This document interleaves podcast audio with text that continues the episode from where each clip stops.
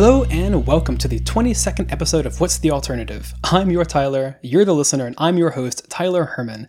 And as always, I'm going to do some discussion and talking and such about all the recent news in the electric vehicle and surrounding industries so that you don't have to subscribe to like 4 billion um, newsletters and such like I have. So trying to do some of that paring down for you and hopefully keep it kind of interesting. So I've got some housekeeping notes uh, this week. Um, I'm back a little bit earlier than maybe I otherwise would have because I'm trying to get back on schedule with the recent break that I took. And uh, you can expect an episode next week. Um, so that should come out, I think, normal time. I don't, I don't really expect any, any change next week. And then I want to give you all a fair warning that the following week, or the week of the, I think it's the 26th, I will not be uploading episode because I will be on vacation in Chicago visiting my best friends. Um, haven't seen them in a long time, so I'm very excited about that trip.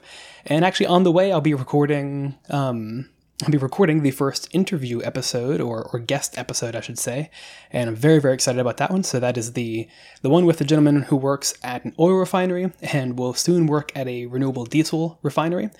Um, so if y'all have any any questions for for him in that episode or any topic discussions, uh, you've got you've got about a week and a half to get them to me. So uh, please do send them. I'm very excited to talk to him and any sort of uh, topics that, that y'all need covered or think that I should talk about, um, definitely very much welcome that, that feedback in advance so that we can include all that in the discussion. So, as always, you can find show notes for all of all of these articles down below. Now you can find links in the show notes, I should say. And um, this is pretty a pretty light week in news. Um, I don't know if we're just kind of in a slump right now with with the industry. I'm not exactly sure what's happening. Maybe just finally getting some correction from from the whole COVID situation. But regardless, it's kind of nice to have a little bit of a break in my news feed. So to jump right in, uh, first story of the day, we've got Rivian, the electric truck manufacturer. They have decided to patent a new maneuver that is enabled by their four-motor design. So with their, I think it's called the R1T pickup truck that they're supposed to be selling, I think this year. Um, they've got four independent motors on on each of the wheels and it's pretty interesting that that kind of allows them to do some really cool stuff with maneuverability.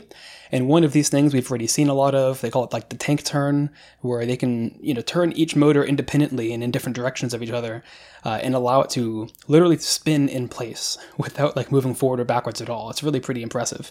Um, and so they can do some really clever stuff with this and they're kind of pushing this off-road lifestyle and you know doing adventure and all that sort of stuff. They're um, the charging network, the level two charging network that they're they're pushing out soon is some is called like the Adventure Network or something like that. So they're really pushing that branding, and these sorts of maneuver uh, maneuvers are really really leaning into that and really kind of adding credence to what they're going for there. So it's pretty cool stuff. This new maneuver that they've patented, um, you just have to really open the article to kind of see it. It's hard to describe, but the idea, they're calling it a K turn. The idea is that you basically turn the front two wheels in the same direction, so say to the left, and you move them forward or, or backwards while rotating the, the rear wheels in the opposite direction. And that allows for like a turn where the center of mass doesn't move quite as much so you can kind of like more tightly corner. It's really kind of interesting. And um, i hope we see some videos of it soon because it sounds like a fascinating sort of um, sort of maneuver. So they've, they've decided to patent that.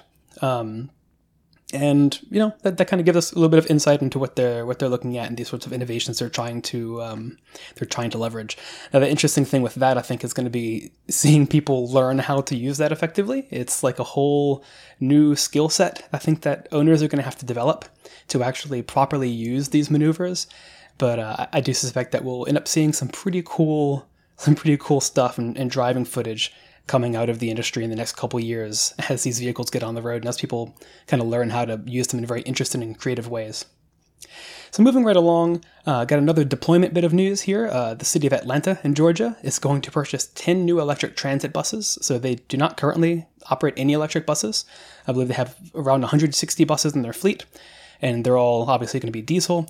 And through some FTA funding, so that's the Federal Transit Authority or agency or association, whatever the A stands for, um, I think it's administration.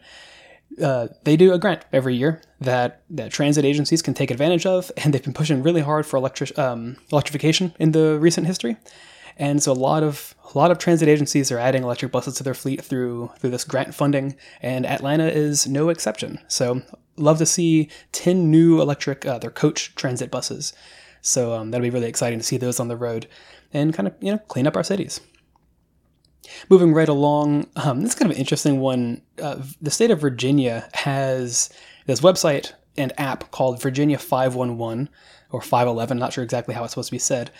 And it's really really neat actually. It shows like all sorts of traffic data across their whole highway system and it's just really interesting data for for motorists. I was very surprised when i opened it up and, and was kind of perusing it and was honestly just very impressed with with the level of data that they provide to everybody. So it looks like it's real-time traffic information and all sorts of cool stuff and it also shows ev charging locations now. So they've just recently updated it.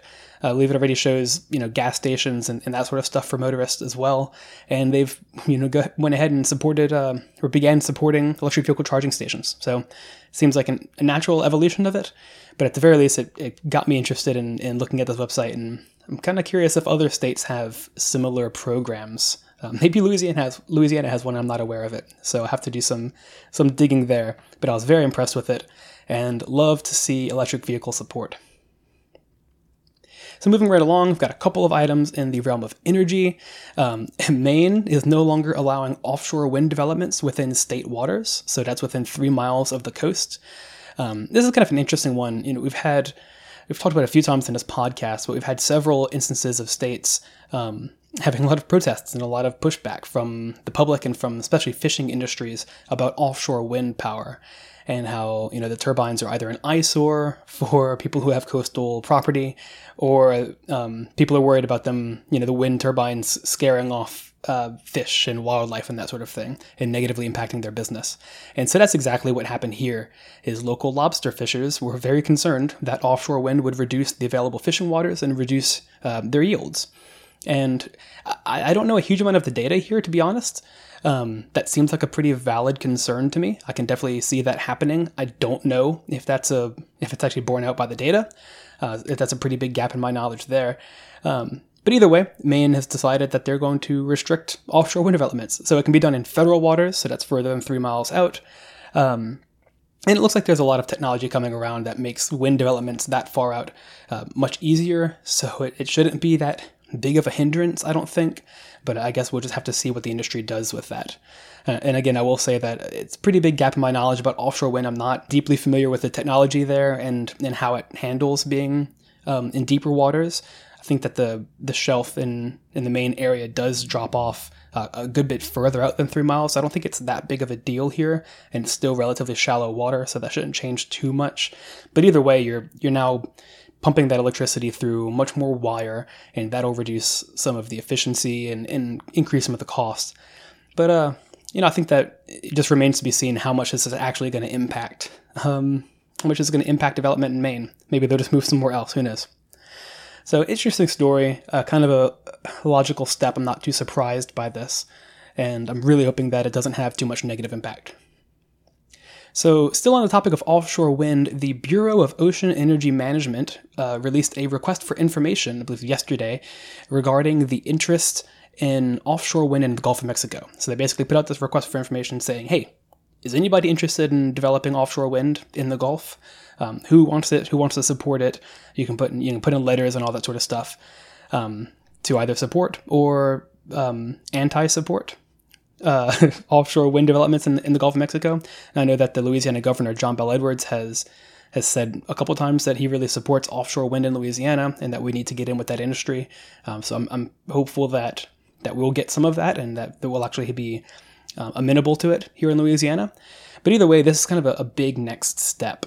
So I'm hoping that some good information comes from this. And considering how incredibly widely the Gulf of Mexico is used for stuff like oil platforms, uh, if you look at maps of, of oil platforms in the Gulf, it's pretty shocking. Um, I sure hope that that it's fine to put some turbines out there as well, and that nobody really protests. Especially if we're going to lose a lot of our oil and gas industry in the next decades. Um, it'd be really nice if we can get in on on the next wave of, of energy production, right? Uh, really help out both our, our economy and also the climate by by moving to, towards offshore wind. So very excited about this sort of progress, and um, and yeah, hopefully hopefully it bears fruit. So I'm cautiously optimistic. This is the first step, but I think it's a necessary step. So, the last item I have for you all today is an interesting kind of policy update, I guess. Um, a group of around 80 companies uh, wrote and signed a letter to Congress pressing for a 100% clean electricity mandate by 2035. So there's a whole list of the 80 companies that you can find in the um, in the show notes. So I just have a link to the actual letter itself, and um, it's really interesting. You know, they're basically saying, hey, like you should push in a clean electricity mandate to go 100% zero carbon or net neutral uh, by 2035. And a lot of these are basically saying like our uh, carbon goals rely on the grid, you know? So some of the companies involved are like Tesla, where, you know, they have their vehicles that are being manufactured and everything. The manufacturing process does take electricity and then the vehicles run on electricity. So if they want to become carbon neutral across the board, uh, a clean electricity mandate really helps that and it helps them reach their sustainability goals. Um, now, this is also one of those things that in a lot of ways it might just be a PR move and maybe it's not worth reading too much into. But either way, 80 gigantic companies signing this letter to Congress, um, and hopefully has an effect. So I did take down some of the uh, the company names that I think are of note. These are really just the ones that I recognize the most and, and think are the largest and maybe the most prominent that we should be paying attention to. But I absolutely have missed a couple big players in the list. Um, but the ones that I thought were particularly interesting are 3M, which is a huge company, uh, Apple, eBay, Exelon, Etsy, uh, General Motors, Google, HP Incorporated, Logitech, PayPal, Salesforce, Tesla, and Unilever. Um, so some, some pretty major major players there. Uh, some of them not terribly surprising. And companies like Logitech have, um, you know, they're they're pushing towards putting a carbon impact uh, basically sticker on every product that they sell that shows how much carbon it produces. That's something that they said that they're going to be pushing towards in the near future. Um, hopefully, we'll actually see that. I think that's a great idea. Uh, I know Salesforce has been pushing towards carbon neutrality uh, kind of across the board as well. Tesla's an obvious one, GM's an obvious one. Um, and Apple, kind of another obvious one. So, not a huge amount of surprise with some of these players, but either way, um, 80 large companies signing a big old letter, hopefully we'll we'll see something come out of that. At the very least, it's interesting to see which ones there are willing to publicly talk about uh, wanting to go, you know, carbon neutral in the future. So that is all I have for y'all today. Again, kind of a kind of a short week, not a huge amount going on. So as always, you can provide feedback. You can reach out to me on Twitter at Archduke Tyler or any of the various ways you know how to contact me. Um, happy to hear hear back from you. And um, if you have any questions for the upcoming guests, again, kind of steel industry stuff and oil industry stuff, uh, give me those questions. Give me the topics that you want me to, want us to cover, and we'll try to do our best to do that for you. And in the meantime, you can check in again next week whenever you inevitably listen again, because let's be honest, what's the alternative?